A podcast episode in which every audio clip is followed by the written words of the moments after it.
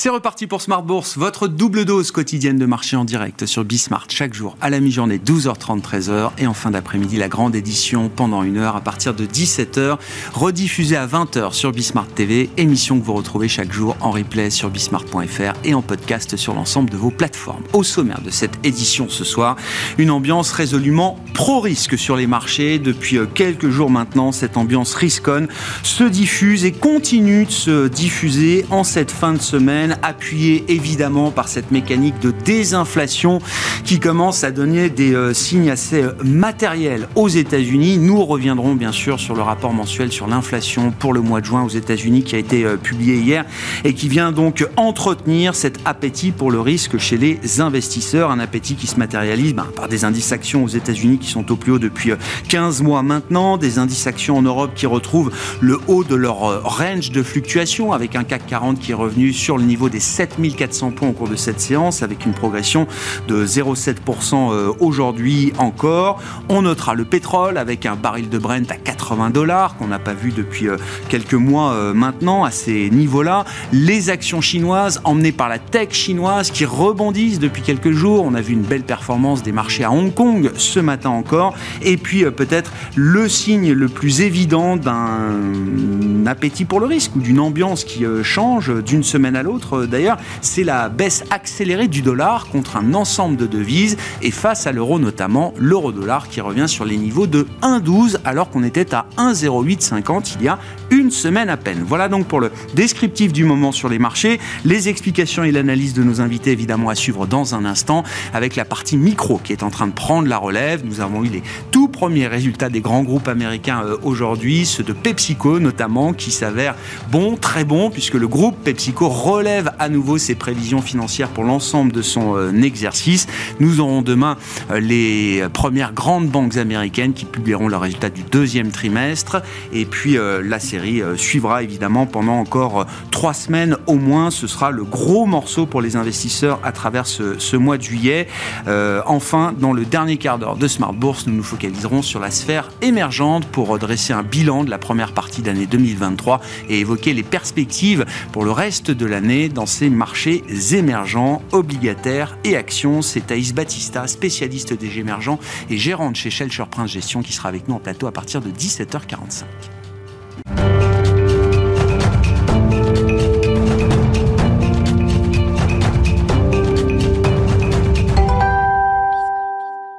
Mais d'abord, tendance, mon ami, en ouverture d'émission chaque soir avec vous, Alix Nguyen, le résumé de la séance, une séance qui est à nouveau une séance de hausse pour les actions européennes notamment. Oui, toujours sous l'effet euh, du nouveau ralentissement de l'inflation en juin aux États-Unis. Les États-Unis, où un nouvel indicateur d'inflation a été publié aujourd'hui, celui des prix mensuels à la production de juin. Ils ont moins progressé qu'attendu. L'indice ressort en hausse de 0,1%.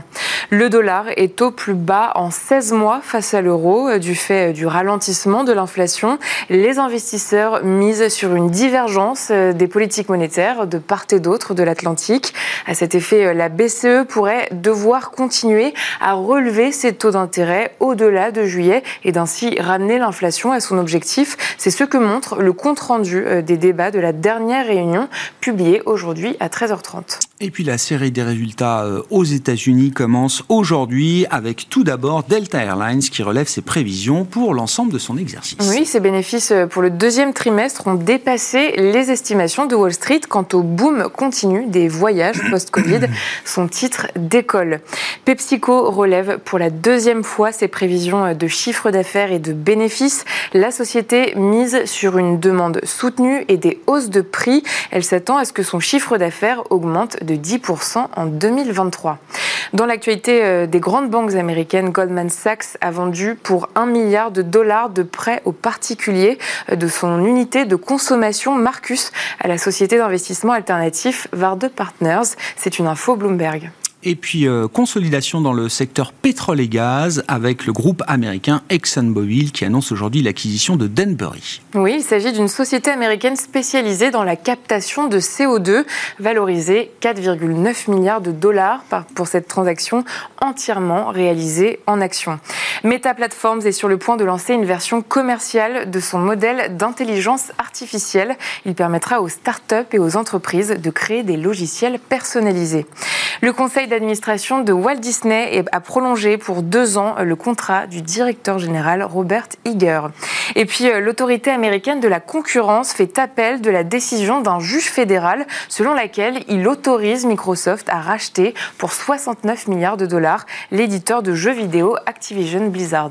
Et puis euh, la spirale infernale se poursuit pour euh, Casino qui voit son titre à nouveau plongé après une révision à la baisse de ses ventes pour le deuxième trimestre. Et oui, alors qu'on apprend presque simultanément que les plans de sauvetage du distributeur pourraient être plus généreux que prévu. Son concurrent, Carrefour, est en hausse après avoir conclu un accord avec le groupe Louis Deleuze euh, en vue de l'achat des enseignes Cora et Match en France. Et puis, euh, on note la baisse d'Orpea après l'abaissement de ses perspectives. Tendance, mon ami. Chaque soir, les infos clés du jour sur les marchés avec Alix Nguyen en ouverture de Smart Bourse sur Bismart.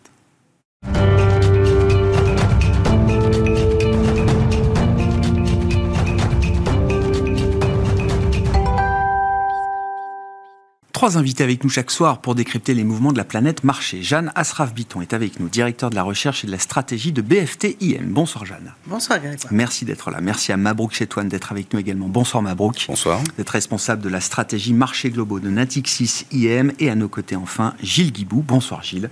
Bonsoir Grégoire. Ravi de vous retrouver. Vous êtes responsable de la gestion action européenne d'AXA IM. Revenons quand même 24 heures après sur ce rapport euh, mensuel sur l'inflation euh, aux États-Unis, euh, Jeanne. L'inflation globale mesurée sur un an a été divisée par 3 entre juin 2022 et juin 2023, passant de 9 à 3% d'une année sur l'autre. Comment est-ce qu'on passe de 3 à 2 c'est un peu la question. Est-ce qu'on a les ingrédients dans le, rapport et les détails de ce rapport sur l'inflation aux États-Unis pour le mois de juin qui permettent d'être confortables dans l'idée que la cible des 2% est atteignable Et si oui, avec quelle dose supplémentaire ou non de resserrement euh, monétaire? Alors, on a une composante qui reste relativement visqueuse, c'est les services hors énergie. Mais dans cette partie services hors énergie, il y en a déjà qui commencent à ralentir très nettement. On a vu la santé dont les prix baissent. On voit donc, ça bouge aussi. Le, transport également. Celle qui reste relativement élevée, euh, c'est la composante logement, la fameuse composante logement. On est encore à 7, euh, je sais plus 9. voilà. Donc ça, apparemment, cette inflation, cette composante a réussi à faire un pic. Donc on est sur la voie de la décélération. Si on se fie à des indicateurs avancés qu'on peut voir notamment dans les prix de l'immobilier, alors ils sont avancés euh, en gros de entre un an et un an et demi. On voit a priori une décélération marquée sur l'année à venir. Et on réalise, on garde à l'esprit quand même que cette composante logement, c'est 40% de l'inflation cœur totale, pas des services. Hein. Mmh total. Ah Donc ça, c'est une composante qui va euh, effectivement jouer énormément. Et souvent, d'ailleurs, ces derniers temps, c'est intéressant, la Fed a l'air de dire on regarde ce qui se passe hors logement. Oui. Ce qui est, ce qui est assez paradoxal, mais euh, voilà. Donc, oui, on a, il y a a priori les moyens, surtout que il y a des éléments quand même qui tentent à dire que l'inflation salariale se modère. Alors, on a vu le livre beige de, la Fed nous donne des signaux là-dessus. Euh, il y a les, les enquêtes et on a, bon, aux États-Unis, on a plus de chiffres, hein, mais on a eu les chiffres de mai euh, et de juin qui montrent, alors c'est pas très violent, mais c'est quand même assez notable. Et quand vous regardez, c'est des, des, éléments, des enquêtes importantes en termes d'impact salarial. Si vous regardez auprès des petites entreprises, elles vous disent là aussi que les tensions sur le marché du travail sont en train de se résorber. Voilà, donc il y a des éléments suffisants. Alors, on ne peut pas dire que ça va revenir à 2% dans euh, dans Non, moyen terme. Moyen terme et D'accord. Voilà. Alors effectivement. Et, ça, sans que la Fed ait besoin d'en faire plus à ce stade que 500 euh, points de base ou 525 si on intègre la hausse de juillet qui semble. Alors il y a pas mal de façons de le voir. La Fed a sorti des indicateurs récemment intéressants. Il y en a un dans lequel elle essaye d'évaluer les conditions financières, donc la nature du resserrement, mais elle les chiffre en impact sur la croissance à venir. C'est rare. Habituellement, les conditions financières sont mesurées autrement et elle dit au stade où on en est, ça devrait, ça devrait réduire la croissance de un demi-point. Ça n'a pas l'air énorme. Mais de l'autre côté, il y a la fête de San Francisco, très intéressant, nous dit oui, si j'essaye de caractériser les conditions financières comme étant uniquement une hausse de taux et pas euh, euh, et pas oui oui je comprends la guidance qu'est-ce que ça équivaut en termes de hausse de taux on est presque à 7% au mois de juin de taux directeur? Oui en équivalent taux directeur. donc, c'est 200 points de base de plus que les, taux directeurs effectifs de la Fed aujourd'hui. C'est euh, 6,86. Donc en fait, le resserrement est quand même très substantiel. Substantiel. D'accord. Il se peut que la Fed attende un bon moment une fois passé le, le mois de juin. Euh, le mois de juillet. Le mois oui, de juillet, oui, oui, bien sûr. Oui, oui, D'accord. Donc le plateau commence pour vous au mois de juillet, là. A priori. Grosse plus grosse probabilité que ça commence au mois de juillet. Ça ne veut pas dire qu'il ne peut pas y avoir ensuite des, des, des surprises plus tard, mais pour nous, oui. Est-ce qu'on peut passer Comment on passe de 3 à 2, euh, Mabrouk Et est-ce qu'on peut, euh, sachant qu'on est passé de 9 à 3 avec un taux de chômage qui est resté euh, comprimé entre 3,5 et 3,7, je crois que c'est 3,6 la dernière marque du taux de chômage, bah, c'est quand même important dans l'équation. Est-ce qu'on peut imaginer de passer de 3 à 2 en essayant de maintenir ce qui apparaît être une forme de Goldilocks? Bah, tout dépend de ce qu'on regarde en fait. Hein. Donc si on regarde l'inflation totale, alors oui, elle pourrait effectivement encore descendre, modulo effectivement ce qui va se passer sur la partie énergétique, donc toujours les effets de base négatifs qui euh, sont de plus en plus négatifs. Donc du coup, ça peut continuer à peser sur l'inflation totale. Et euh, donc là, pour le deuxième mois consécutif, on a une inflation euh, énergétique qui contribue négativement à l'inflation totale. L'inflation sous-jacente baisse, hein, moins 0,3 ou moins 0,4 points par rapport au mois précédent en glissement annuel. Néanmoins, effectivement, là encore, il y a quand même des résistances hein, assez fortes.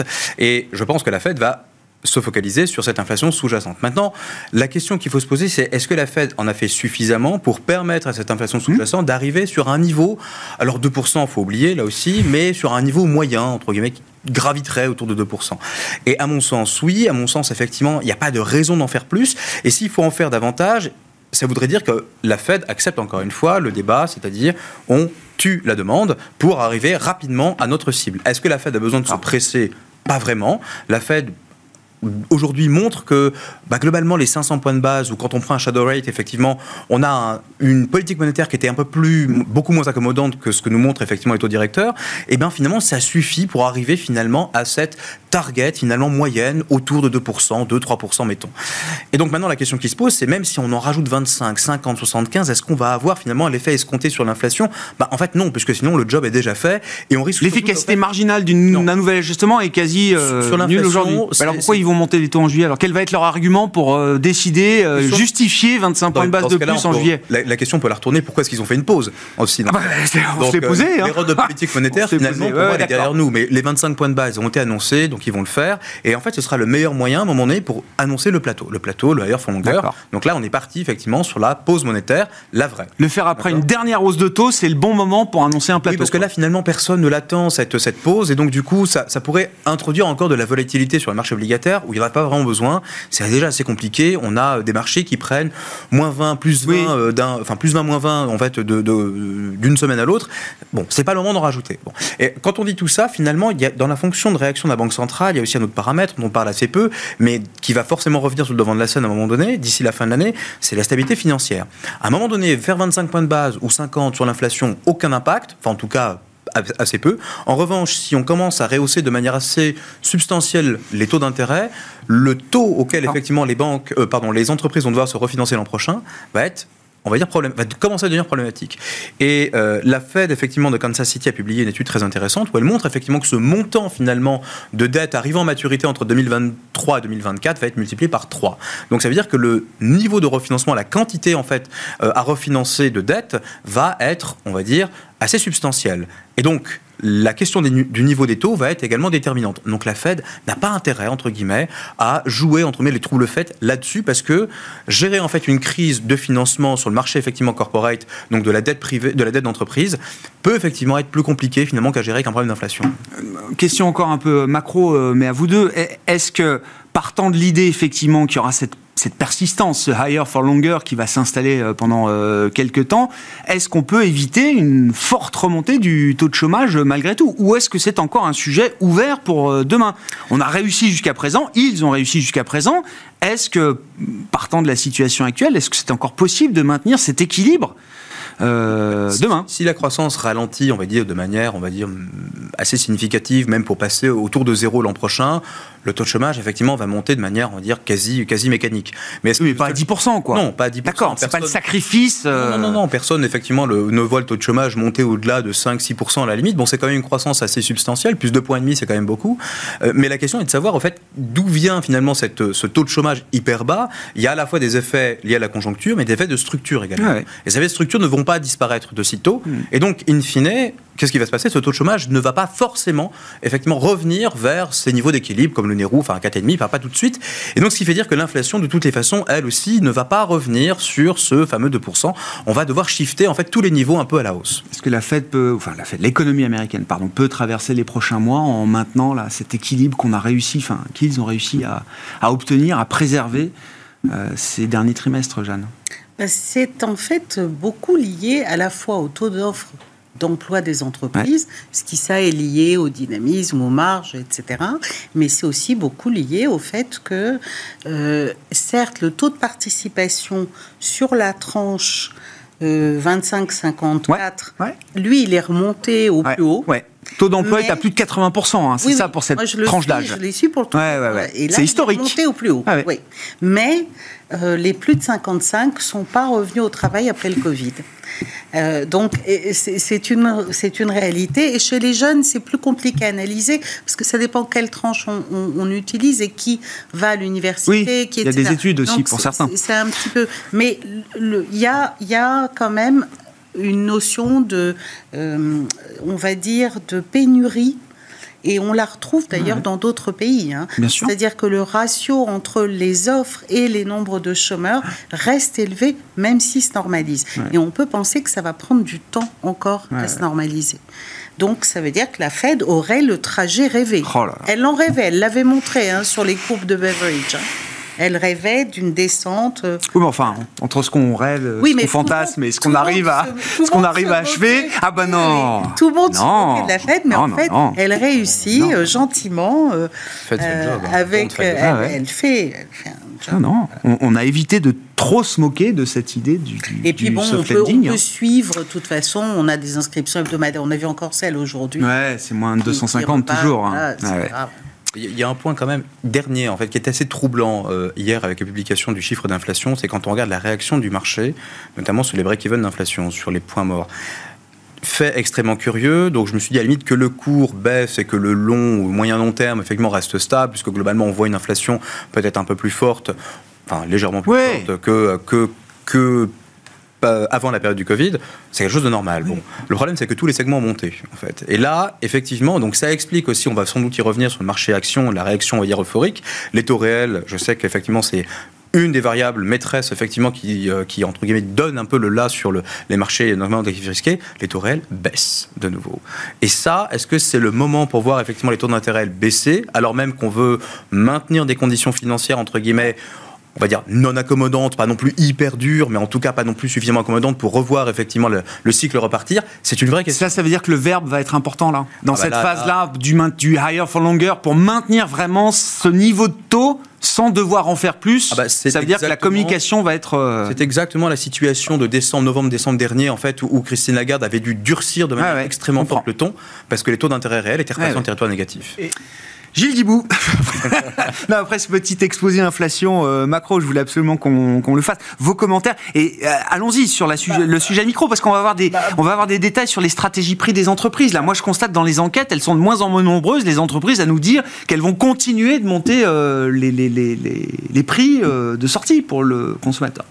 Bah, peut-être juste pour réagir sur, sur, sur ce dernier point, c'est qu'on voit que les réactions de certains membres de la Fed depuis hier c'est qu'ils ont répété qu'il y aurait plusieurs hausses de taux. Ils maintiennent. Euh, ils, ils maintiennent le, le- le message de plusieurs hausses. Ouais. Et simplement maintenir pour- l'illusion, quoi. pour- au moins pour maintenir l'illusion. Alors maintenant, sur les marchés actions, qu'est-ce que, qu'est-ce que ça signifie? Ben, Ça veut dire que si effectivement on est déjà à l'anticipation de plateau et peut-être de baisse, ça veut dire que finalement on peut peut-être réenclencher une mécanique de allez dire, stabilité, expansion du multiple de valorisation.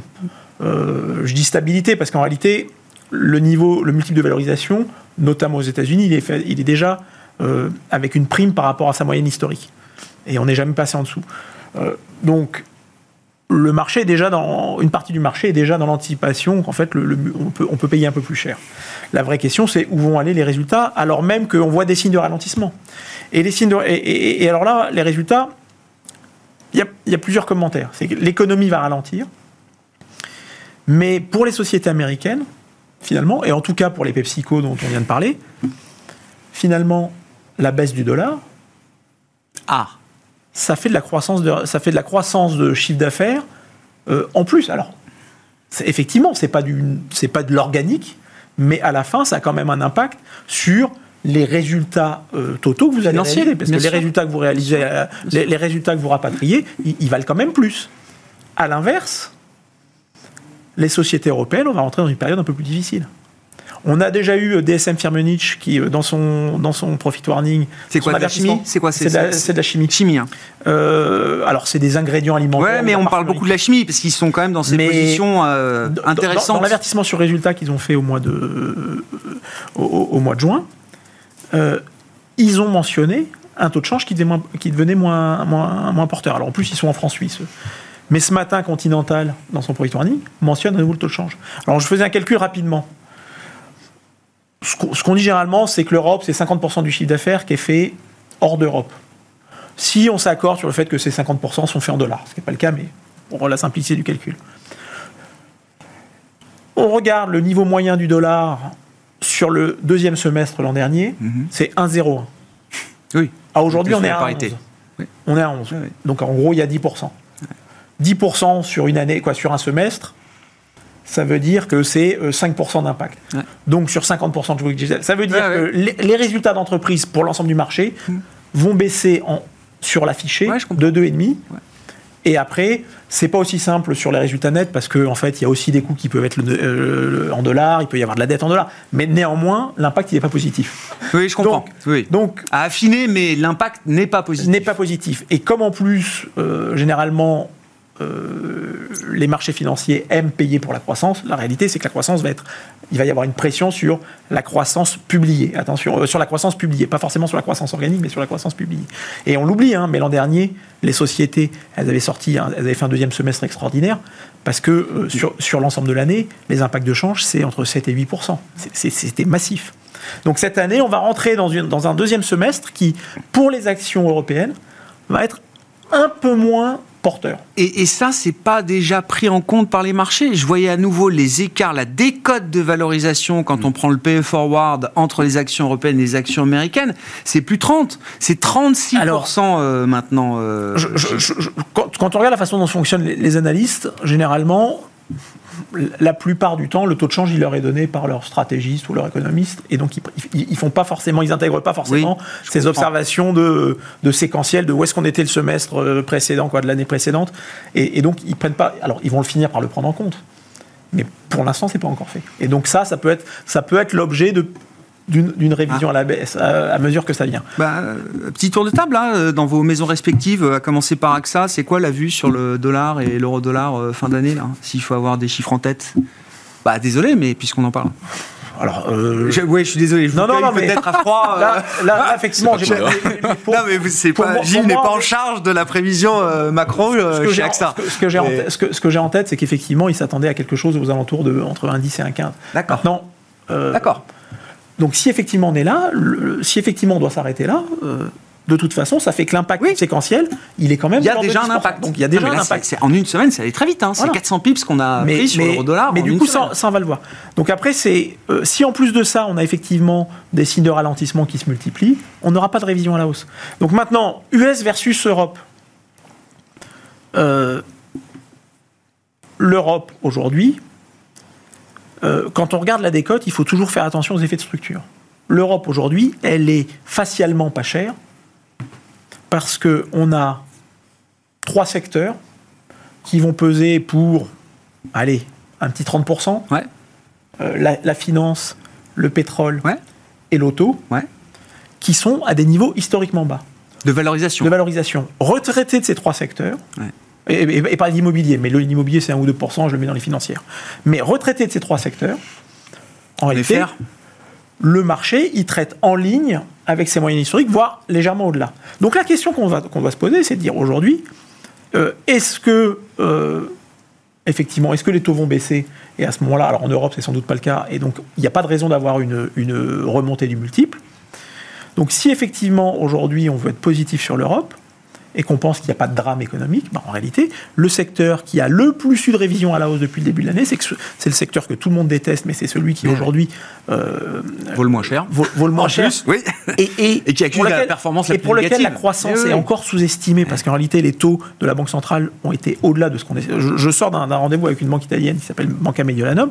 Il me disait qu'en début d'année, ils avaient prévu des marges d'intérêt qui passent pour l'année Ouais. de 400 millions à 700 millions, et qu'en fait, euh, compte tenu euh, de la remontée des taux au-delà des estimations, ils, ils auraient dû finir à plus de 800 millions. C'est-à-dire que par rapport à leurs propres estimations, ils sont là. Et il n'y a pas un analyste qui est là. Alors du coup, ils, ont, ils- ils vont réinvestir pour aller gagner plus de clients, mais néanmoins, le message, c'est quoi? C'est qu'en réalité, les banques retail vont, euh, sauf catastrophe dans l'économie, vont devoir encore enregistrer des révisions à la hausse. Mhm. Et donc, elles ne sont pas chères. Oui. Et le fait est, c'est Oui, qu'elles ont fait le marché depuis le début de l'année. Donc, elles ont monté Oui. depuis le début de l'année. Et en fait, elles ont fortement perdu En valeur. valori- en valorisation, valorisation. Parce qu'en fait, Oui. c'est le secteur qui a le plus. Elles ont fait la même perf que les indices, mais elles sont beaucoup moins chères Parce, que parce qu'en fait, on a revu à la hausse les résultats de plus de 16%. Oui, euro-dollar en un mot? Un 15, un 17. Un 15, un 17 fin d'année Jeanne? Oui, on est tous dans la même fourchette parce Ouais. que non, c'est pas. je pense qu'il y a un biais, c'est que le dollar porte le risque géopolitique de façon très marquée. Donc quand on et on le voit dans les positions spéculatives hein, qui restent très étendues sur le dollar. Alors on a des petits moments où elle recule un peu et puis hop elle remonte. Donc là on a un petit mouvement qui est une détente. C'est peut-être aussi post la réunion de l'OTAN s'est pas si mal passé. Ouais, il y avait, ouais, ouais, il y avait d'accord. eu des tas de craintes autour. Oui, oui, oui. Et puis, on a, euh, il y a un peu dans les marchés l'idée que la BCE va resserrer plus longtemps que la Fed. Ça suppose que l'économie européenne va tenir beaucoup mieux que l'économie américaine. C'est pas tout à fait notre conviction. C'est très rare que ce soit le cas. Euh, donc, et effectivement, on est plutôt euh, sur un schéma de, de range qui est pas. Voilà, c'est pas forcément un range hyper euh, euh, totalement Large. drivé. Oui, oui, je non, comprends. D'accord. ni très- Ouais. Non, mais c'est vrai que le mouvement sur quelques jours là est assez rapide quand même. De, Oui, C'est le recadrage en fait des anticipations de politique monétaire. Enfin, en gros, personne ne pensait, enfin, jusqu'à le rapport de l'ADP, effectivement, euh, voyait Oui. encore L'emploi les, euh, américain. voilà, donc euh, qu'on a eu jeudi, qui a été infirmé du coup par le, le rapport sur l'emploi. C'est pour ça qu'on a eu une semaine un peu délirante euh, la semaine dernière. Donc tout ceci, effectivement, apportait beaucoup de volatilité, peu de visibilité finalement sur la, la- la trajectoire de la Fed. Là maintenant, globalement, c'est ce qu'on disait. La pause manifestement aura lieu. La BCE est en décalage puisqu'il y a un retard cyclique. Il y a une inflation qui est beaucoup plus. La nature de l'inflation européenne Ah. est différente. Oui, oui. C'est-à-dire qu'en gros, elle est beaucoup plus, entre guillemets, euh, visqueuse, pour Ouais. reprendre ce terme qui est très à la mode, hein, la sticky inflation. Et donc, du coup, là, il y a beaucoup plus d'inertie, finalement, à la baisse, quand on regarde différentes métriques, hein, le super core inflation, le core inflation, etc., ou euh, tout ce qui est publié par ailleurs par la, par la Banque Centrale Européenne. Donc, on a finalement cette, cette inertie un peu plus forte qui fait dire que, de toute façon, là, pour le moment, on n'est pas du tout encore, euh, on va dire, à la cible. hein. donc, même si on a beaucoup d'hétérogénéité au sein de la zone euro, prends le cas de l'Espagne, hein, euh, Moins de 2%, l'Espagne est à 1,9, 1,6, 1,9, effectivement. Et, euh, et le, par contre, en revanche, l'inflation sous-jacente, elle, aucun signe de répit. hein. L'Allemagne, c'est pareil, hein, ça continue. Donc, euh, donc on Est-ce a. qu'il faut imaginer une BCE qui ne s'arrêterait pas de monter les taux alors que la situation économique se dégraderait jusqu'à une récession pour avoir un niveau de dégradation économique qui... Non, on n'est plus, on n'est plus sur cette BCE entre guillemets dogmatique qu'on pouvait avoir, qu'on pouvait avoir effectivement il y a quelques années. Non, la BCE est assez pragmatique, même si, et si Mais la réponse est toujours la même. Monter les taux, quoi. Non, mais monter les taux, effectivement, c'est la seule réponse finalement qu'on puisse apporter contre, pour, contre l'inflation. Donc à un moment donné, il faut bien faire quelque chose. Si, si la BCE ne fait rien, on lui reprochera de ne rien faire. Donc bon, c'est un peu le problème. Et donc in fine, bon bah oui, le décalage de politique monétaire explique effectivement pourquoi est-ce qu'on a ce, ce taux de change qui s'envole. Cela dit, la partie change, c'est nouveau. Enfin, c'est-à-dire qu'en gros, là, on avait effectivement la réappréciation du dollar, euh, du de l'euro, pardon, face, face au dollar. Mais je pense qu'effectivement, ce qui explique par ailleurs les bons résultats encore des entreprises pour le Q2 et probablement peut-être encore un peu pour le Q3, c'est de la demande et de l'inflation surtout. Tant qu'on a de l'inflation, l'inflation est encore une fois le meilleur allié des marchés actions. Le pire ennemi effectivement des marchés de taux, mais encore une fois, cette inflation qui traîne, même si elle est sous-jacente ou autre, et eh ben ça effectivement, ben ça aide les marges, ça aide effectivement les entreprises à publier effectivement des résultats en hausse. Mon, point, je, suis tout à fait d'accord. mon point était un tout petit peu différent c'est qu'en réalité, ça, c'est une partie qui n'est pas capturée dans les attentes des analystes. Et donc, en réalité, ça va entraîner une révision à la baisse quasiment mécanique. Mais qu'on verra euh, des, beaucoup plus tard. Des attentes de croissance. Et que ça, généralement, mm. il y a un certain nombre d'investisseurs qui sont sensibles au, taux de croissance affiché. Donc, si le taux de croissance est un peu plus, un peu plus bas, voilà, ça, ça peut faire un tout petit peu tanguer. Mais, mais effectivement, euh, euh, et c'est l'intérêt des marchés actions, parce qu'aujourd'hui, une, des questions qui nous est souvent posée, c'est euh, pourquoi faut investir dans les actions? Tout simplement parce, que c'est l'inflation réelle. Bah oui. Et que si jamais on se trompe Les six premiers mois de l'année montrent bien que la, protection contre l'inflation, on l'a trouvée si beaucoup plus dans les actions qu'ailleurs. Et si jamais on se trompe sur les attentes d'inflation et qu'on a acheté des taux, des taux fixes, en réalité, on a perdu. Sur les actions, en réalité, on est sur des actifs réels. Paradoxalement, on va aussi acheter les actions s'il y a de la désinflation. Hein. Certaines, oui. Ah oui, Certaines, oui. C'est ce qui se passe là. le Nasdaq, j'ai l'impression bah, que le Nasdaq fait fi un peu, quel que soit le niveau des taux réels, euh, porté par euh, Nvidia et les autres magnifiques. le Nasdaq est piqué à l'IA, enfin c'est n'importe quoi. Ça, a toujours été une histoire un peu particulière, le Nasdaq, parce qu'il y a, y a de l'avenir, on va dire. Il y a le futur, hein, quelque part. Faut pas insulter pas l'IA, euh, Mabrouk, qui va tous nous remplacer. Oui. Mais je, crois que le point qui était soulevé est intéressant sur le les taux de change. il y avait une chose marquante dans les révisions des estimations euh, sur les derniers 3-6 mois, c'est que sur l'Europe, les révisions d'estimation de résultats étaient plutôt en hausse et un peu meilleures que celles des, États-Unis. Donc c'est assez intéressant et effectivement, on peut penser que le taux de change va jouer. En même temps, il faut quand même garder raison garder. Hein. Quand on passe de 1,08 à 1,11, c'est pas non plus une, une appréciation majeure. Là, ça se fait en 5 jours, c'est pour ça que je le signale. je suis d'accord. Ce qui est intéressant, c'est qu'en séquentiel, on passe de 1,01 à 1,11. C'est-à-dire qu'en fait, le, oui, alors sur le S2, sur le faudra faire la moyenne. Sur le deuxième semestre, sur, sur, le deuxième semestre, et en fait, le premier semestre, on était, flat, on était, on était à peu près stable, parce qu'on était 1,07 contre 1,08. Gilles, oui continuons dans ces résultats micro et les, attentes et les, les, réponses qu'on attend euh, dans les résultats des, entreprises. Est-ce que la déception euh, chinoise qui a été flagrante euh, au cours du deuxième trimestre, est-ce qu'on va le retrouver dans les chiffres de certains secteurs, de certaines industries et à minima dans les discours de certaines entreprises? Bah, on a commencé à le voir, puisqu'il y a certaines entreprises qui ont d'ores et déjà euh, annoncé que euh, la Chine avait redémarré euh, moins fort que prévu. Hein. Je pense à Siemens, notamment sur la partie infrastructure digitale. À ce stade, pour moi, c'est pas très clair de savoir si c'est la Chine ou si c'est Siemens. Parce que, en réalité, quand on écoute Dassault Systèmes lors de son Capital Market Day, euh, ils avaient plutôt euh, le, le, nouveau dirigeant, j'ai plus son nom, euh, Pascal Dalloz, avait plutôt un discours assez constructif et en disant on pourrait avoir une bonne surprise.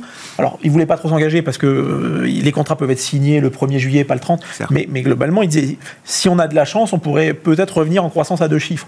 Donc, euh, il avait un message plutôt positif. Et Schneider avait un message également un petit peu plus positif. Donc,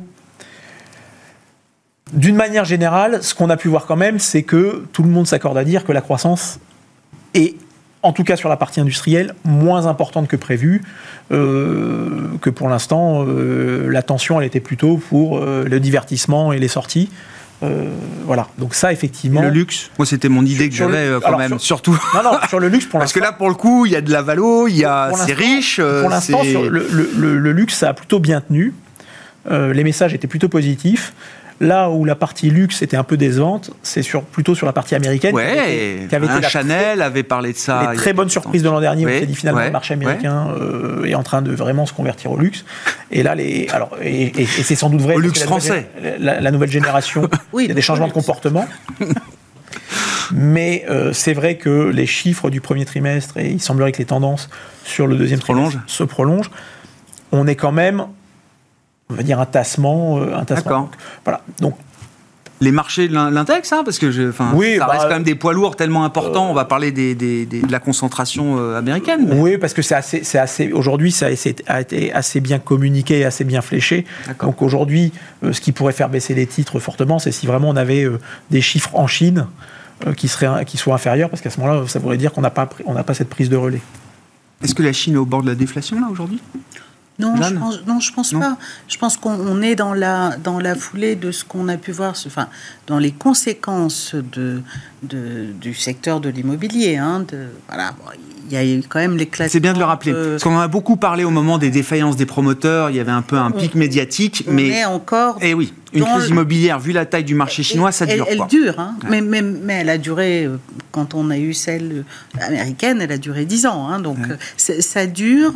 Alors ils sont un peu. Et, en fait, ce, ce, que vous évoquiez à l'instant, là, sur le, le, tout ce qui est de l'ordre de l'industrie, etc., le commerce mondial est aujourd'hui en croissance zéro. Mmh partout dans le monde, on est en stagnation industrielle. Hein. On le voit surtout, les commandes Japon, Allemagne, enfin partout. Donc, euh, visiblement, ça, c'est quelque chose qui impacte euh, le modèle, on va dire, structurel chinois. Euh, et la dynamique de la consommation et, pas la dynamique traditionnelle chinoise. Donc ça met du temps et les autorités sont quand même assez hésitantes. On a l'impression qu'il n'y a pas d'unanimité euh, au sein des autorités quant à une, à une relance. Alors, ils font des petites mesures de temps en temps. Une fois, c'est une mini une mini baisse pardon, de taux. Une fois, c'est une petite mesure pour les développeurs immobiliers. Mais on sent qu'ils sont un peu dans la foulée de, de vous vous rappelez, il y avait eu le, le Politburo. Le, oui, oui, bien sûr. Ils avaient été assez clairs sur le fait qu'ils changeaient l'accent et que l'accent n'était plus sur la croissance. Donc on a l'impression qu'on est un peu dans la foulée de cette. Euh, donc, mais en même temps, euh, c'est pas parce qu'on est sur une, inflation des prêts à la consommation à zéro qu'il faut parler de. Ouais, il, faut quel type d'espoir il faut nourrir là euh, sur la Chine? Mais la Chine, en fait, je crois Macro. comprendre qu'elle est en transition en réalité. C'est que la transition est toujours en fait un moment un peu douloureux, surtout quand on vient effectivement de niveaux de croissance qu'on avait observé. Alors j'exclus bien sûr le Covid évidemment, euh, mais cette transition est voulue. Elle est complètement en fait orchestrée par le gouvernement, mmh. qui, euh, comme Jeanne l'a indiqué, il y a une crise immobilière. On sait que les crises immobilières sont des crises qui sont extrêmement complexes, qui peuvent prendre beaucoup de temps.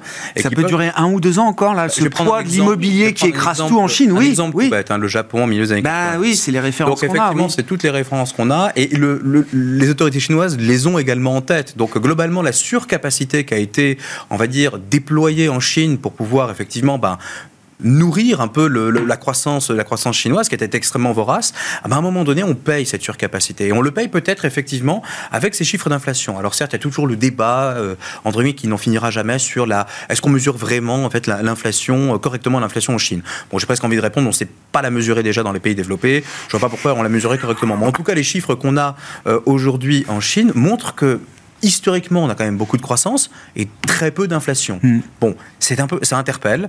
Et euh, on voit bien que le, le pire scénario, c'est crise bancaire, crise immobilière, crise financière, crise économique. La crise immobilière, bon, bah, on a eu quelques secousses. La crise bancaire, on sait bien que si le, marché immobilier s'effondre, bah, le, marché, euh, le, secteur bancaire suivra. Et ensuite, tout va suivre, par la, tout va suivre derrière. Enfin, ce sera une crise à la chinoise, quoi. C'est-à-dire qu'on laissera pas. Euh, non, on laissera rien sortir. Oui. Mais bon, globalement, on sait combien de temps ça peut durer. C'est-à-dire qu'en gros, si on n'agit pas tout de suite, euh, bah, le Japon, ça a pris 30 ans. Donc, et encore 30 ans, on n'est même pas certain d'être sorti de la situation. Donc, donc cette, transition est orchestrée, cette transition est organisée, elle est voulue, elle est douloureuse, effectivement, et donc c'est pour ça que Xi Jinping a clairement dit 5%, c'est challenging, faut oublier, le consensus s'obstine à voir plus, moi je comprends pas, et donc du coup, euh, évidemment, c'est pas le retour de la Chine, c'est pas pour tout de suite, et le stimulus budgétaire, s'il interviendra, je pense que tactiquement, il faudra pas l'attendre avant fin 2023, début 2024, là où effectivement toutes les économies seront en ralentissement, ce sera le moment de stimuler. comprends. Euh, je voulais qu'on dise un mot des, des, de la, de, ouais, des indices, de la gestion indicielle, des concentrations euh, indicielles. Alors, c'est l'événement là demain. Euh, je crois que c'est un événement assez rare, visiblement. Le Nasdaq 100 va euh, rebalancer le poids bah, des 7 magnifiques, quoi, enfin des, des, GAFAM et de quelques autres, pour les ramener déjà sous les 10%. Qu'est-ce que ça envoie comme message? Et puis, déjà, est-ce qu'il y a des enjeux un peu techniques autour de, de ces valeurs-là? Et, et ça devient un vrai sujet euh, permanent, récurrent pour euh, la gestion et pour les marchés. Bah alors, ça, devient, un enjeu parce qu'en réalité, euh, un certain nombre de gérants sont mesurés par rapport à des indices et sont plus en mesure de les répliquer ou en tout cas de s'en approcher puisqu'on a des règles de euh, gestion des risques, de gestion des risques et donc d'éviter les concentrations. Et qu'aujourd'hui, le fait est, c'est que euh, euh, aujourd'hui, la concentration de ces indices permet plus, permet plus de gérer un portefeuille versus ces indices-là. Bah, plus généralement, je pense que en, en, tant que gérant plutôt classé dans la partie active, moi j'ai toujours trouvé intéressant d'être capable de se mesurer à un marché. Maintenant, j'ai toujours pensé que la gestion indicielle, euh, en réalité, euh, ou en tout cas la, la gestion purement indicielle, bon, c'était un, un, outil intéressant dans un, un objectif d'allocation à brève échéance, à un horizon à un an, si effectivement vous voulez s'exposer à une hausse de marché, ou voilà, euh, mais que ce n'était pas de l'investissement. Parce qu'en réalité, quand vous faites ça, vous ne financez pas l'économie. Ce n'est pas, les, pas les gestions indicielles qui vont les financer les IPO, qui vont financer les introductions en bourse. Et donc, en réalité, donc c'est des outils. C'est de l'investissement au sens où ça fait fructifier un patrimoine financier. Ça, ça, ça euh, contribue. Voilà. Mais si on pense que la bourse, c'est pas de l'investissement de, de, manière productif, très naïve, euh... que, que, le rôle de la bourse est aussi de financer l'économie. Aujourd'hui, soit vous faites partie des insiders et vous faites dans les indices et vous avez accès au capital, soit vous en faites partie et vous n'avez plus accès au capital. Et je pense que là, on est en train de perdre quelque chose, un volet important des marchés actions. Et qu'aujourd'hui, quand on entend récemment, il y avait eu euh, un certain nombre d'augmentations de capital, euh, on parlait de Carbios, ce n'est pas, les, pas les gestions indicielles qui vont aller acheter ça. Non. Et donc aujourd'hui, je pense que c'est des gestions qui sont intéressantes encore dans une, dans une idée encore d'allocation court terme, mais que il ne faut pas oublier une chose, c'est que les performances sur la longue durée ne se cumulent pas et se composent. Et ce que ça veut dire, c'est qu'effectivement, il est très difficile pour un gérant actif de battre chaque année, mois. Oui, ou chaque de, année. de battre chaque ouais, année ouais, euh, consécutive. Mais sur 10 années cumulées, c'est possible. Mais sur 10 années, sur 10 années cumulées, composées, oui, composées. Et donc, euh, donc, donc pour moi, c'est un outil intéressant, mais c'est un outil complémentaire de la gestion active. Et encore une fois, c'est à avoir dans une, dans une allocation d'actifs euh, et, de, et, des objectifs qu'on qu peut avoir en termes d'objectifs de, de, de, de, gestion de patrimoine. Sur le plan de la stratégie d'investissement, qu'est-ce que ça vous inspire d'avoir ce groupe? Alors maintenant, c'est les sept euh, magnifiques. Ce groupe de valeurs qui pèse, euh, qui pèse autant, euh, qui a représenté une majeure partie de la performance d'ailleurs de, des actions américaines depuis le début de l'année. Hein, il ne faut pas s'y tromper. Euh, oui, Jeanne. quand on parlait de valorisation tout à l'heure en excluant certains secteurs en Europe, je, je pensais au fait que si on exclut euh, euh, si on les exclut oui. aux États-Unis, enfin, si on, exclut tout, il euh, n'y a plus rien, quoi. Mais qui, oui, oui. qui est beaucoup plus oui, raisonnable. Bien sûr. Et, non, mais et, et une, performance, une performance du Nasdaq qui est beaucoup moins brillante. Ah bah bien sûr. Absolument. Alors en général, les, très, les moments de très forte concentration, c'est plutôt des moments de, de vulnérabilité. De fin de cycle pas forcément de fin non. de cycle, mais de vulnérabilité, parce que ça veut dire que vous êtes vulnérable, vous avez, vous avez moins de diversification. Ces boîtes n'ont pas l'air vulnérables quand même, quand on les non, regarde non, une par une. Pas, euh, non, c'est pas les boîtes qui ont l'air. Moi, je ne les pense pas vulnérables. C'est les indices C'est leur valorisation. Et du coup, ça veut dire que le marché. Ouais. Non, les boîtes sont pas vulnérables. Non. Mais ça veut pas dire que le marché s'est pas emballé sur certaines et que les valorisations sont pas un peu. Ils sont quand même vulnérables. Euh, un petit peu. Voilà. Et ça traduit quand même une une concentration du mode de pensée mmh. et que tout le monde est positif dessus. Ça veut dire qu'en réalité, elles sont beaucoup plus euh, exposées ouais, ouais, je comprends. À un changement. Quand, quand, tout le monde est, quand, quand tout le monde est, positionné sur ces titres-là, la question c'est qui va être l'acheteur marginal? Est-ce que ça s'élargit un peu quand même? On, on, voit un élargissement Un petit peu. Les, petit les, peu les petites valeurs ont commencé on, à profiter ouais. là de. On voit le Russell 2000 des marchés, c'est intéressant. Le Russell ou même en France, les petites valeurs, en Europe, genre, petites valeurs aussi commencent à ça s'élargit un peu.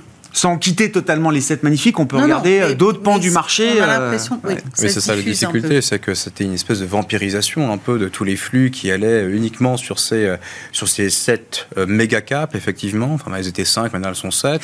Euh, bah, ça s'élargit. Ça s'élargit, Donc, c'est plutôt. Est-ce qu'il faut voir ça comme une bonne nouvelle Pas forcément, puisque finalement, quand on voit finalement le reste à, le reste à financer, bah, il y a quand même encore beaucoup de boîtes à financer. Bah, L'allocation du capital n'est pas forcément optimale. Et donc, et ces boîtes-là, par ailleurs, sont vulnérables quand même à un point. Euh, elles l'ont été en 2022, on l'a bien vu, hein, c'est les taux réels. Donc, il euh, ne faudrait pas qu'il y ait d'accident sur les taux réels, parce que vu effectivement la taille et ce que ça représente sur, euh, sur vu ce qu'elle représente effectivement dans les indices, ça peut rapidement venir. Donc, bon, on ne sait jamais. Après, c'est des boîtes qui peuvent se remettre euh, assez vite et assez rapidement d'un petit coup de tabac comme elles ont connu en 2022. Bien sûr, hein, bah, surtout c'est que quand on joue des paris de croissance, évidemment, c'est elles qui vont bénéficier, de ces paris en premier. Mais encore une fois, est-ce qu'on a envie effectivement de rajouter à ces niveaux-là de la volatilité dans les portefeuilles? Question de risk management. Et, moi, j'ai quand même une marotte, c'est que cette puissance financière, parce que ça traduit une puissance financière, ça traduit aussi peut-être une vulnérabilité euh, vis-à-vis du régulateur. Ben oui, mais non avec l'IA. Mais non, regardez, euh, Lina Khan, qui était la, grande pourvoyeuse des GAFAM nommée par Biden à la tête de la FTC, elle vient de se faire retoquer. Alors elle fait appel sur, sur euh, Microsoft euh, Activision Blizzard. Avec l'IA, c'est plus possible. C'est la guerre. Ouais. Non mais, non, non, mais... c'était un point que je voulais soulever avec vous justement. Bah, euh, c'est moins, euh, en tout cas intuitivement, on en tôt, hein, pour les régulateurs d'intervenir sur un. Alors qu'il y a, il y a, il y a un, an ou un an et demi, au début du mandat de Biden, c'était la vrae volonté. vous allez voir ce que vous allez voir. Sur l'IA, c'est trop tôt. L'IA, c'est trop tôt. Bah oui. Sur, l'IA, c'est trop tôt maintenant. Oui, mais donc ça veut dire que ces boîtes-là, on peut pas les toucher. Ce qu'on est en train de voir, c'est qu'en Europe, aujourd'hui, euh, Amazon est en train de contester le fait d'être touché par le DMA parce qu'en fait, ils s'aperçoivent que ça peut leur faire mal et qu'en réalité, on est en train de... Le problème, c'est que cette régulation, elle se met pas en place du jour au lendemain. C'est long à mettre en place. Elles vont rentrer et que à la fin, je veux dire, on retrouve, on, a eu déjà dans le passé des moments où euh, le marché américain était très concentré. Mais c'est pas l'Europe qui va casser ces, ah, ces non. Non, mais, c'est les États-Unis qui ont des. mais tous les présidents américains ont essayé, effectivement. Mais Trump lui-même avait essayé, ça n'a pas réussi. Enfin, tout le monde essaie. Ils ont réussi avec la et ils ont réussi avec. Ça a pris des années. Hein. Oui, mais, c'est ça. Mais là, ils sont de plus en plus puissants et de plus en plus nombreux. Hein. Mais moi, c'est un peu le point. Je rejoins Jeanne là-dessus. Avec, avec l'ouverture de, de l'IA euh, face, euh, face à la Chine, toujours, euh, est-ce que c'est le moment de, de, faire du mal à ces entreprises qui ont les moyens de mener la guerre de l'IA. Exactement. Et surtout pas dans une année électorale en 2024. En plus. Oui, il y a une élection. Et dans un monde géopolitique complexe. VUCA, c'est ça, vulnérable, incertain, complexe. On s'arrêtera là euh, pour ce soir. Merci à vous trois d'avoir été les invités de Planète Marché. Jeanne Asraf Biton, BFTIM, Mabrouk Chetoine, Natix ICM et Gilles Guibou, AXA IM.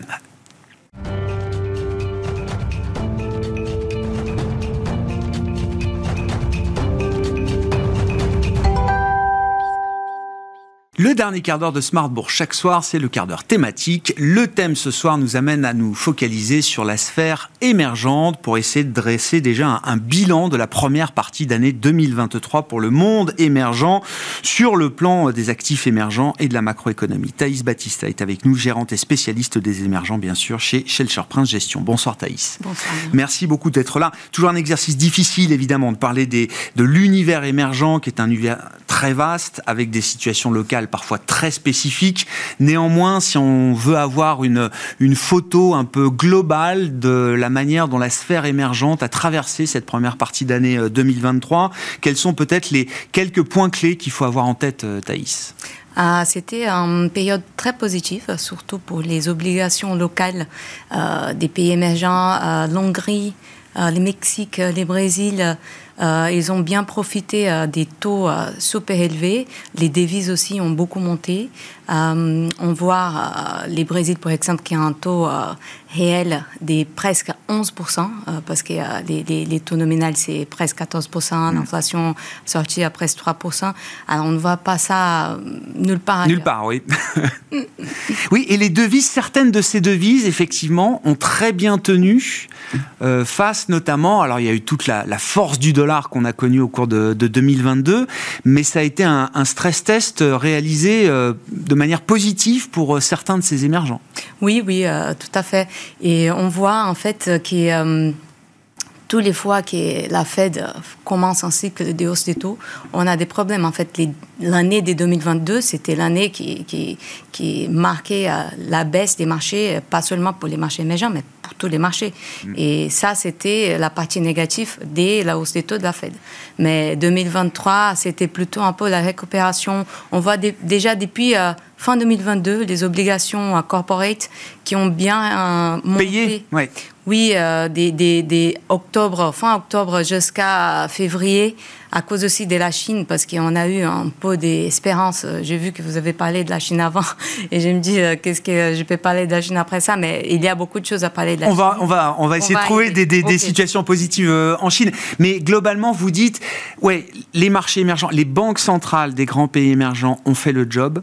Elles ont plutôt bien fait le job, en tout cas peut-être mieux que dans les cycles précédents. Et aujourd'hui, sur le plan macro, Qu'est-ce qu'on peut dire des équilibres? Est-ce qu'on a euh, euh, une baisse de l'inflation dans, ces pays Est-ce qu'on a une croissance qui reste à la hauteur des attentes qu'on peut avoir pour ces euh, quelques grands pays de la sphère émergente, Thaïs? Oui, la baisse d'inflation hein, sous les marchés émergents, ça, ça, ça sorti d'une manière plus forte et, avant les marchés développés parce que euh, les, marchés, les, banques centrales des marchés émergents ont commencé à monter les taux d'entrée un an avant.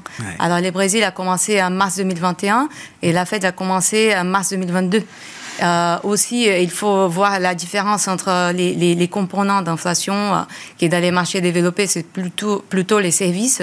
Et les marchés émergents, c'est plutôt l'alimentation, l'énergie qui a bien baissé. Et les services, comme on savait, il n'y a pas, et c'était un peu plus résiliente à cause des loyers, des coûts, des, des, des main d'ouvre parce que les, les, les, chômages et les super bas.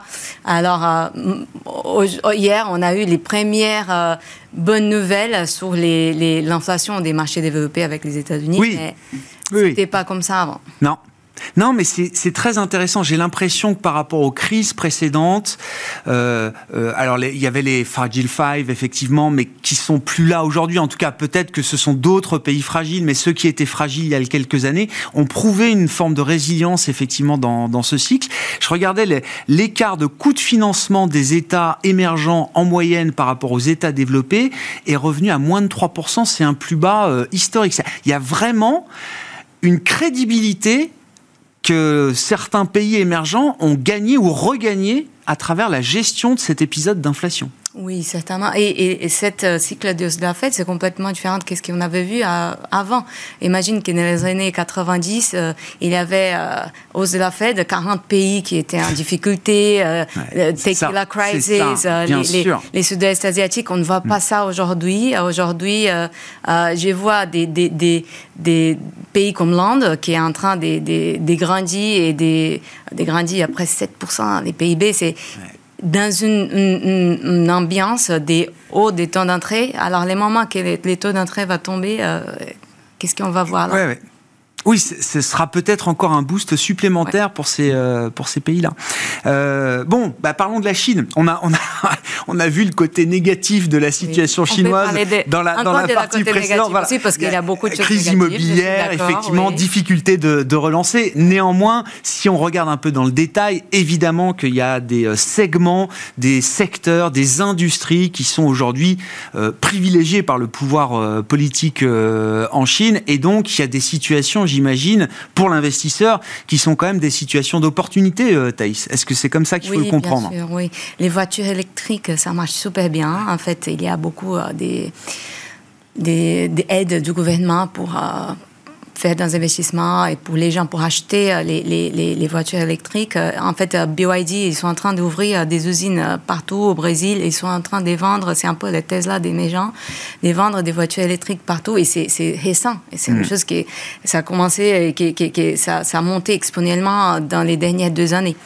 Euh, aussi, les tourismes, ça passe bien. il y a tous les, les, airlines en Chine qui sont en train, des aériennes qui sont en train de monter bien. Les tourismes, les services la grande distribution. J'ai les, les, plus grands problèmes de la Chine, c'est les secteurs immobiliers. et ça, ça peut durer encore quelques années parce que c'est. C'est un peu la conclusion à laquelle on arrivait avec les, les, invités précédents. Mais même vous dites sur le plan de la consommation interne domestique, à travers les loisirs, la restauration, hôtellerie, etc. On a beaucoup parlé de la déception de la reprise du consommateur chinois avec une épargne excessive qui est peut-être aussi en partie une épargne de précaution. Vous dites il y a quand même euh, de la consommation aujourd'hui euh, en Chine. Oui, il y a, il y a Lao qui euh, fait d'argent, il y a les gens qui voyagent de niveau au-dessus avant les Covid, pendant les, les, jours fériés, des Golden Week et tout ça. Alors, même les jours gaming, Macao, ils n'ont pas arrivé au niveau pré-Covid encore, mais ça marche plutôt bien. je n'ai pas des préoccupations à ces secteurs-là. D'accord. Euh, globalement, là, quand euh, vous regardez les prochains mois, les, six prochains mois, le reste de l'année 2023, en tant que spécialiste des émergents, j'allais dire presque toute classe d'actifs confondus, tout pays confondu, quelles sont les, les, les, idées fortes euh, que vous avez envie de mettre justement sur le devant, devant aujourd'hui, Thaïs? Les convictions où vous vous dites que là, il y a peut-être le, plus de gains à avoir peut-être? Alors l'Inde, comme j'avais dit, euh, il y a une forte croissance des PIB qui s'est poussée par les gouvernements avec des investissements dans les PPP euh, pour euh, faire l'infrastructure du pays qui, n'est pas là. Ils ont besoin des autoroutes, des aéroports, des énergies renouvelables. Ils ont c'est mis un, un, bout de faire 500 gigawatts des, des, des, des productions électriques jusqu'à 2030. Ah, c'est pas même, je, n'appelle pas même ça en transition euh, climatique parce qu'en fait ils, ont besoin des. C'est la construction. Euh, Exactement. ils vont déjà construire d'infrastructures de puissance, quoi. Oui. Parce que euh, jusqu'à l'année dernière, ils avaient des, coupes d'électricité parce qu'avec la, la, croissance, il y a plus des, des besoins d'électricité et ils n'ont pas la capacité. Mm, mm. et la démographie en Inde est meilleure qu'en Chine, on, on sait. Et aussi, ils n'ont pas des, des soucis géopolitiques. Ah. Et, ça, on le joue comment? On le joue sur le marché action? On le joue à travers de l'infrastructure, de la dette infra? C'est quoi les, meilleurs actifs pour jouer l'Inde selon vous Moi, je euh, joue surtout sur la dette euh, infra et, ah. et, les actions, c'est un peu difficile parce qu'elles sont toujours chères. Oui, en, Chine, en Inde, c'est toujours cher. 23 times. 23 euh, fois les, les, résultats. Et, mais si, si, vous voulez les actions, les Brésil sept fois. Euh, toujours euh, moins cher que l'historique de Brésil, moins cher que les autres émergents. Et euh, les, les, perspectives pour les pays, je trouve vraiment intéressant. la devise, elle n'est pas chère. Elle a déjà valorisé un petit peu, mais pas beaucoup. Les taux d'entrée sont encore super élevés.